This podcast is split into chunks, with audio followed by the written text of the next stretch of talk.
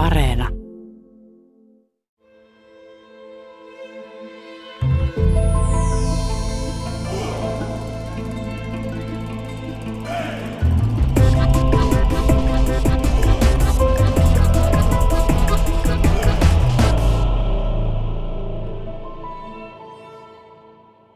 Millaista on olla feministi Venäjällä, yhteiskuntatieteiden tohtori Inna Perheentopa? No, se on varmasti monenlaista, ähm, rankkaa ja työlästä. Ne feministit, joita olen haastatellut, niin ovat todenneet, että äh, paljon on työnsarkaa heidän tavoitteidensa osalta.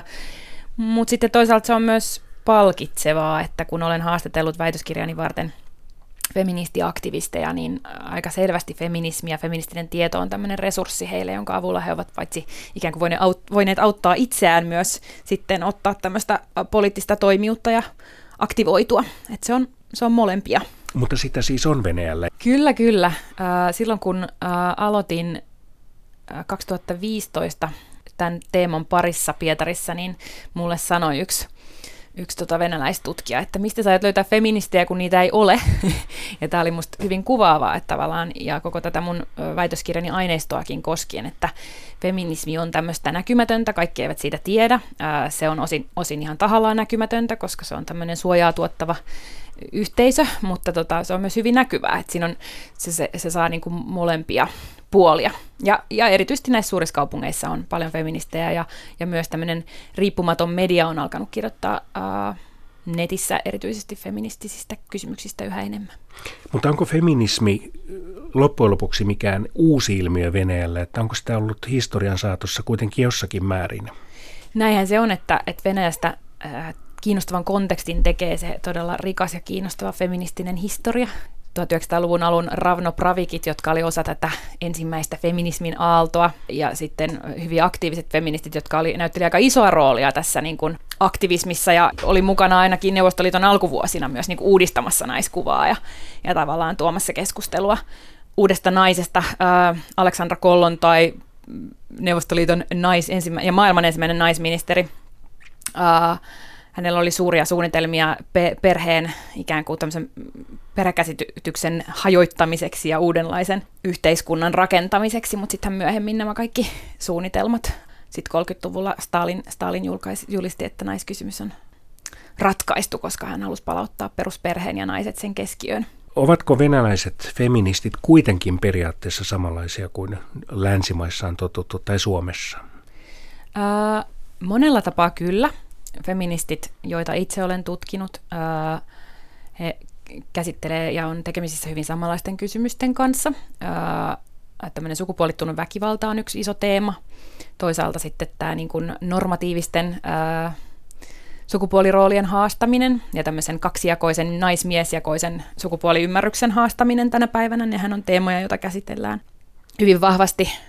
Sitten puhutaan intersektionaalisesta feminismistä, jossa pyritään huomioimaan myös luokka ja ihon väri ja tausta ja, ja erilaiset muuttujat. Nämä on kaikki keskeisiä kysymyksiä. Ja toki feminismille ehkä sellainen yleinen iso, iso teema nyt 2010-luvulla on tämä netin, nettifeminismi ja se, miten netti vaikuttaa siihen. Mutta mikä tekee Venäjästä kiinnostavan on se, että, että siellä on aika paljon rajoitettu näitä ö, osallistumismahdollisuuksia, kansalaisaktivisteille ei ole niin paljon toimintamahdollisuuksia, jolloin se netti on entistä, sen rooli on entistä edelleen vahvistunut joten se toimi, toiminta itse asiassa painottuu todella paljon nettiin.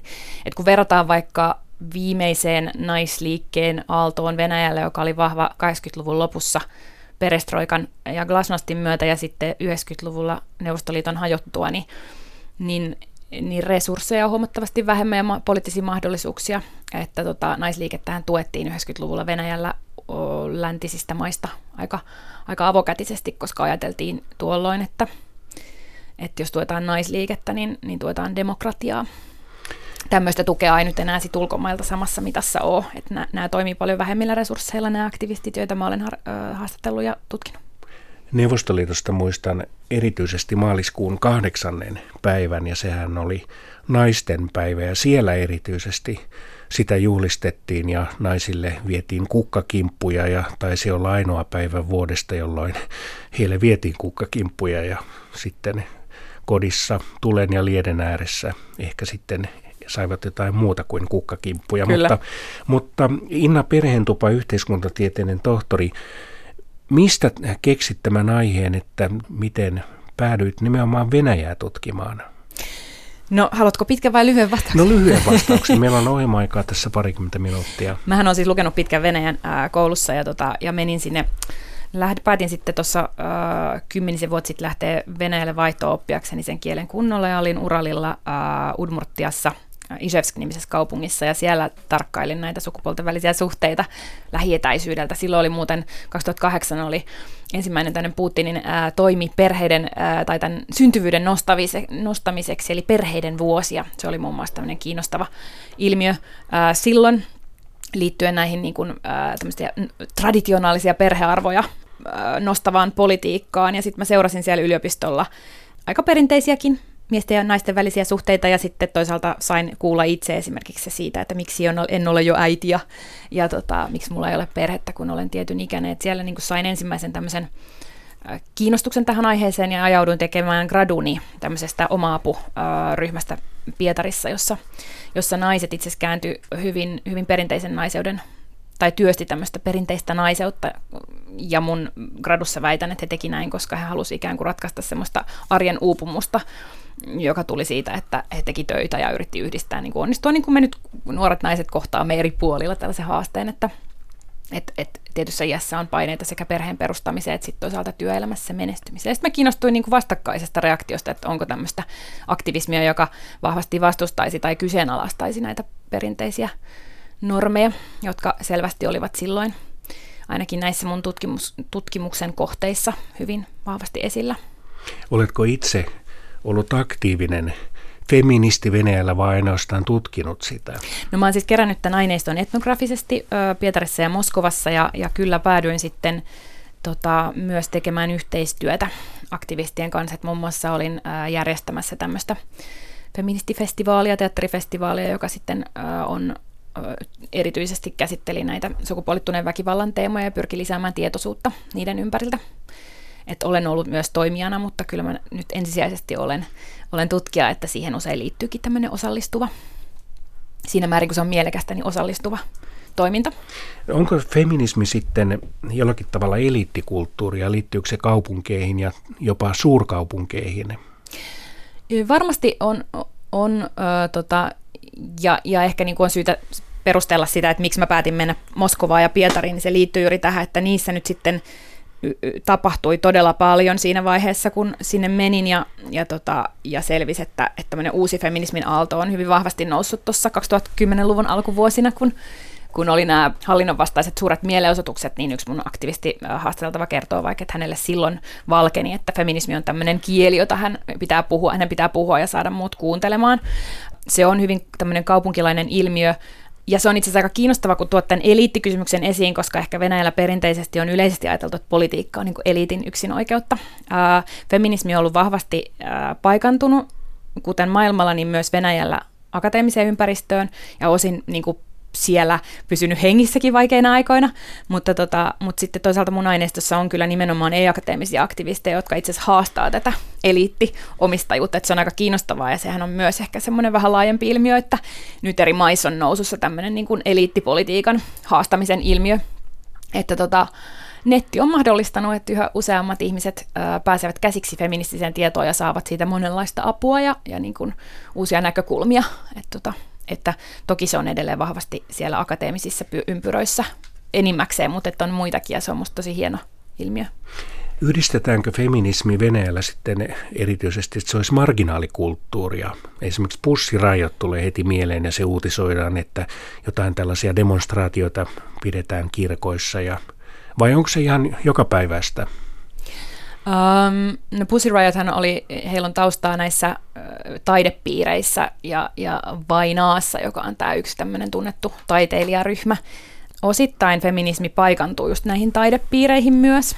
On erilaisia ryhmiä.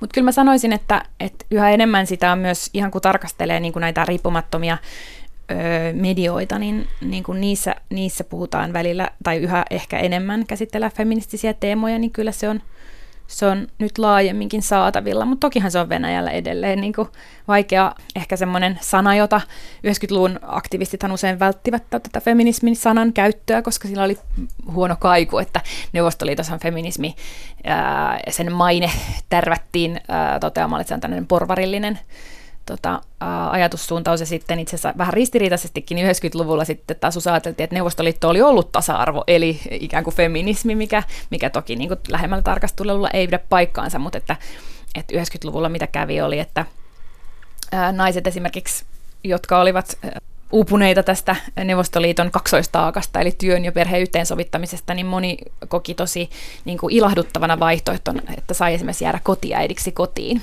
Usein on sitten päädytty, että sitä feminismitermiä ei käytetä. Ja munkin, vaikka mun nämä haastateltavat on kaikki ihan avoimesti feministejä, niin kyllä mä siellä myös niin kuin löydän paljon semmoisia heidän toimintatapoja, joissa he välttää käyttämästä tätä termiä, jotta – jotta he voisivat puhua niistä aiheista ja, ja, ja siten ei pelotella ehkä ihmisiä pois sen feminismin ja niiden tärkeiden feminististen kysymysten ääreltä. Liittyykö feminismiin jollakin tavalla kuitenkin sillä tavalla poliittinen kytkentä, että sen avulla esimerkiksi kamppaillaan valtarakenteita vastaan yhteiskuntatieteiden tohtori Inna Perhentupa jos me verrataan 90-luvun ö, naisliikkeeseen, niin Venäjällähän oli jopa hetken aikaa tämmöinen naisten puolue ja oli ihan oikeaa poliittista dialogia.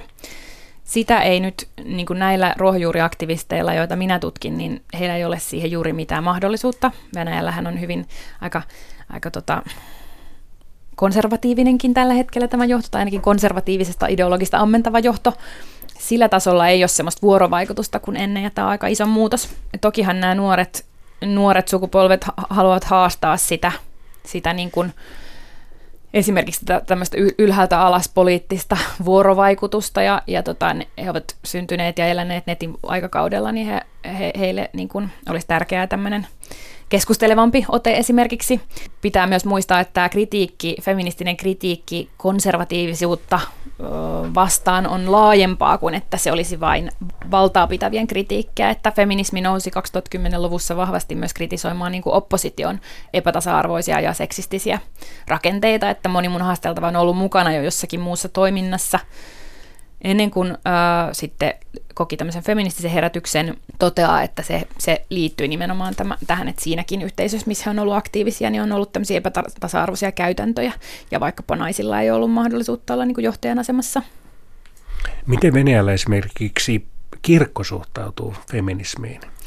Öö, no, patriarkka Kirillhän öö, tässä 2010-luvulla on ainakin todennut, että, että feminismi antaa virheellisen kuvan vapaudesta naisille ja jopa uhkaa perhettä.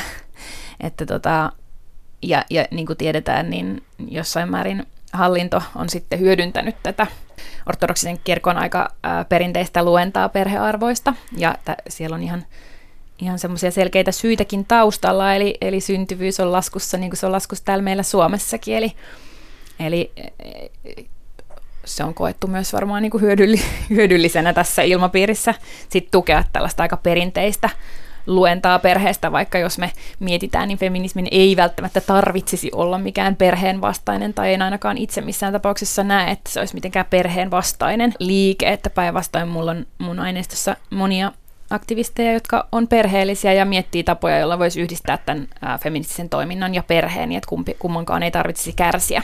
Mutta toki siellä näkyy myös se, että, että se äitiyden vaade on naisille ihan hirveän vahva edelleen, että tota, niistä äh, haastattelemistani ihmisistä moni sit myös niin pyrkii haastamaan sitä kaiken niin uhrautuvan äidin semmoista kulttuurista ajatusta. Koskettaako feminismi tavallisia naisia ja jopa miehiä? Niin kuin sanottu, niin, niin se feminismitermi voi olla vähän semmoinen, että silloin, sille voi olla huono kaiku ja se pelottelee luotaa, mutta sitten jos me mietitään ihan niitä konkreettisia kysymyksiä, joiden kanssa feminismi, feministit työskentelee, esimerkiksi just tätä, he pyrkivät tekemään tätä sukupuolittuneen väkivallan teemaa näkyväksi ja, ja yksi aktivisti sanoi, että feminismi on itse asiassa ainoa, hänestä ainoa ideologia, joka suhtautuu kriittisesti väkivaltaan. Niin tota, niin sehän koskettaa Venäjällä, niin kuin nyt Suomessakin niin kuin monia, ja on ehkä sellainen aihe, mikä ei ole näkyvä tai on, on jotenkin usein kodin ovien tai semmoisten niin kuin julkisuuden, julkisuudessa piilossa, että se koskettaa. Ja sitten toisaalta mä ajattelin, että toinen tärkeä teema, joka koskettaa on nämä naisten ja miesten roolit. Ja, ja tässä mä ehkä kiinnittäisin vielä erityisesti huomiota niin kuin myös miesten kapeisiin rooleihin, että musta tuntuu, että että Venäjällä, niin kuin tässä, täällä meillä Suomessa, niin, niin usein erityisesti miehillä on, on tarjolla aika kapeita rooleja. Jotkut feministiset aktiot, joita mä olen seurannut, on myös musta aika kiinnostavasti kommentoinut sitä, että tota, kun Venäjällä juhlitaan helmikuussa ää, isänmaan puolustajien päivää, joka on tämmöinen miesten ja miesten päivä, jossa sitten juurikin juhlitaan ehkä tätä tämmöistä vahvaa miestä, joka voi suojella tarvittaessa isänmaataan ja perhettään, niin, niin näissä aktioissa on sitten mun mielestä ihan kiinnostavalla tavalla myös kyseenalaistettu sitä, että voisiko mieskuva olla vähän, vähän laajempi. Ja sitten kun me mietitään tavallaan politiikan, venäläisen politiikan niin kuin näitä sukupuolirepresentaatioita, niin niissäkin ehkä se vahva mies niin kuin todella paljon korostuu. Ja sitten 2010-luvun alussa siitä on tutkijat kirjoittanut, että oli ihan tyypillistä niin kuin pyrkiä nolaamaan poliittisia kilpailijoilla miehiä merkitsemällä tai vihjaamalla heitä, he, että he on feminiinisiä tai jopa ei-heteroseksuaaleja. Että tällaisia niin kuin, nämä teemat mun mielestä koskettaa kaikkia, vaikka aina ihmiset ei välttämättä ymmärtäisi, että näistä voi olla kysymys vaikka just feminismissä. Niin Venäjällä on haastava tilanne esimerkiksi seksuaalivähemmistöihin liittyen, niin millä tavalla yhdistäisit feminismin? Onko sama tilanne myöskin sen osalta?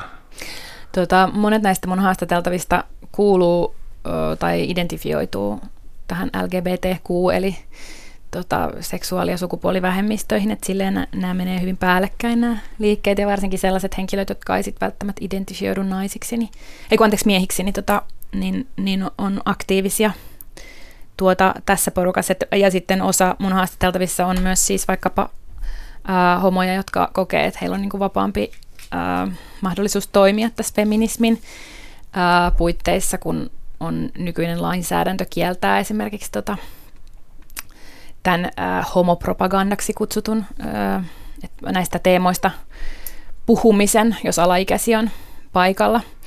Sitten iso ryhmä tässä mun haastateltavien keskuudessa on queer, queer-feministit, jotka purkaa tätä kaksinapaista järjestelmää kokonaisuudessa, että mä oon ollut muun muassa ottanut osaa tämmöisiin queer tango-iltoihin, jossa kuka vaan saa viedä ketä vaan ja identifioitua miten vaan, ja, tai sitten feministit ompelee tämmöisiä queer-hameita, joissa, joita kaikki voi sukupuolesta ja seksuaalisuudestaan huolimatta pidellä, ja, ja on ollut tämmöisiä tansseja, että haastetaan myös tavallaan, puretaan näitä käsityksiä. Inna Perheentupa, jos vertailisit nyt tätä mitä äsken käsittelimme, eli feminismiä ja naisten asemaa Venäjällä, niin Suomeen. Onko samoja asioita vai ihan eri asioita? Esimerkiksi perheväkivalta tulisi mieleen, että, että Venäjällä se varmasti on myöskin ongelma, kuten mm. se on Suomessa. Mm. Joo, samanlaisia teemoja. Toki Venäjällä on niin kuin isommat rajoitteet ja juuri tässä toiminnassa ja, ja ehkä resurssejakin on vielä vähemmän, että et siitä mä oon ollut myös kiinnostunut, että miten tämmöinen liike voi vähän resurssisessa ympäristössä niin kuin toimia ja minkälaisia haasteita se kohtaa. Venäjällähän 2017 otettiin tai muutettiin niin, että tämmöiset jotkin väkivallan muodot dekriminalisoitiin, joka on herättänyt paljon, paljon närää ja sen jälkeen on ollut paljon aktivismia juuri tämän sukupuolittuneeseen väkivaltaan liittyen, että munkin aineistossa monet aktivistit on kokenut väkivaltaa tai kokee sen jatkuvaa uhkaa ja, ja tota, muun muassa sitten on paljon tämmöistä teatteriaktivismia sen ympärille, tehdään teatteriesityksiä näihin ää, teemoihin liittyen. Ja, tota, ja sitten mitä siellä seurasin, kun olin, osallistuin ja olin mukana, niin, niin, niin näillä festareilla sit usein vielä syntyi semmoisia niin terapeuttisia ryhmiä, jotka käsitteli näitä teemoja, että paitsi että jaettiin tietoa tästä, tästä teemasta, joka on ihan, ö, ihan liian näkymätön ja, ja siihen ei ole resursseja siihen puuttumiseen, niin niin sen lisäksi sit käsiteltiin näitä kokemuksia siihen liittyen, että, että tapahtuu tosi paljon sen ympärillä, semmoistakin, mitä täällä Suomessa ei tapahdu, mutta, mutta samanlaisia haasteita on.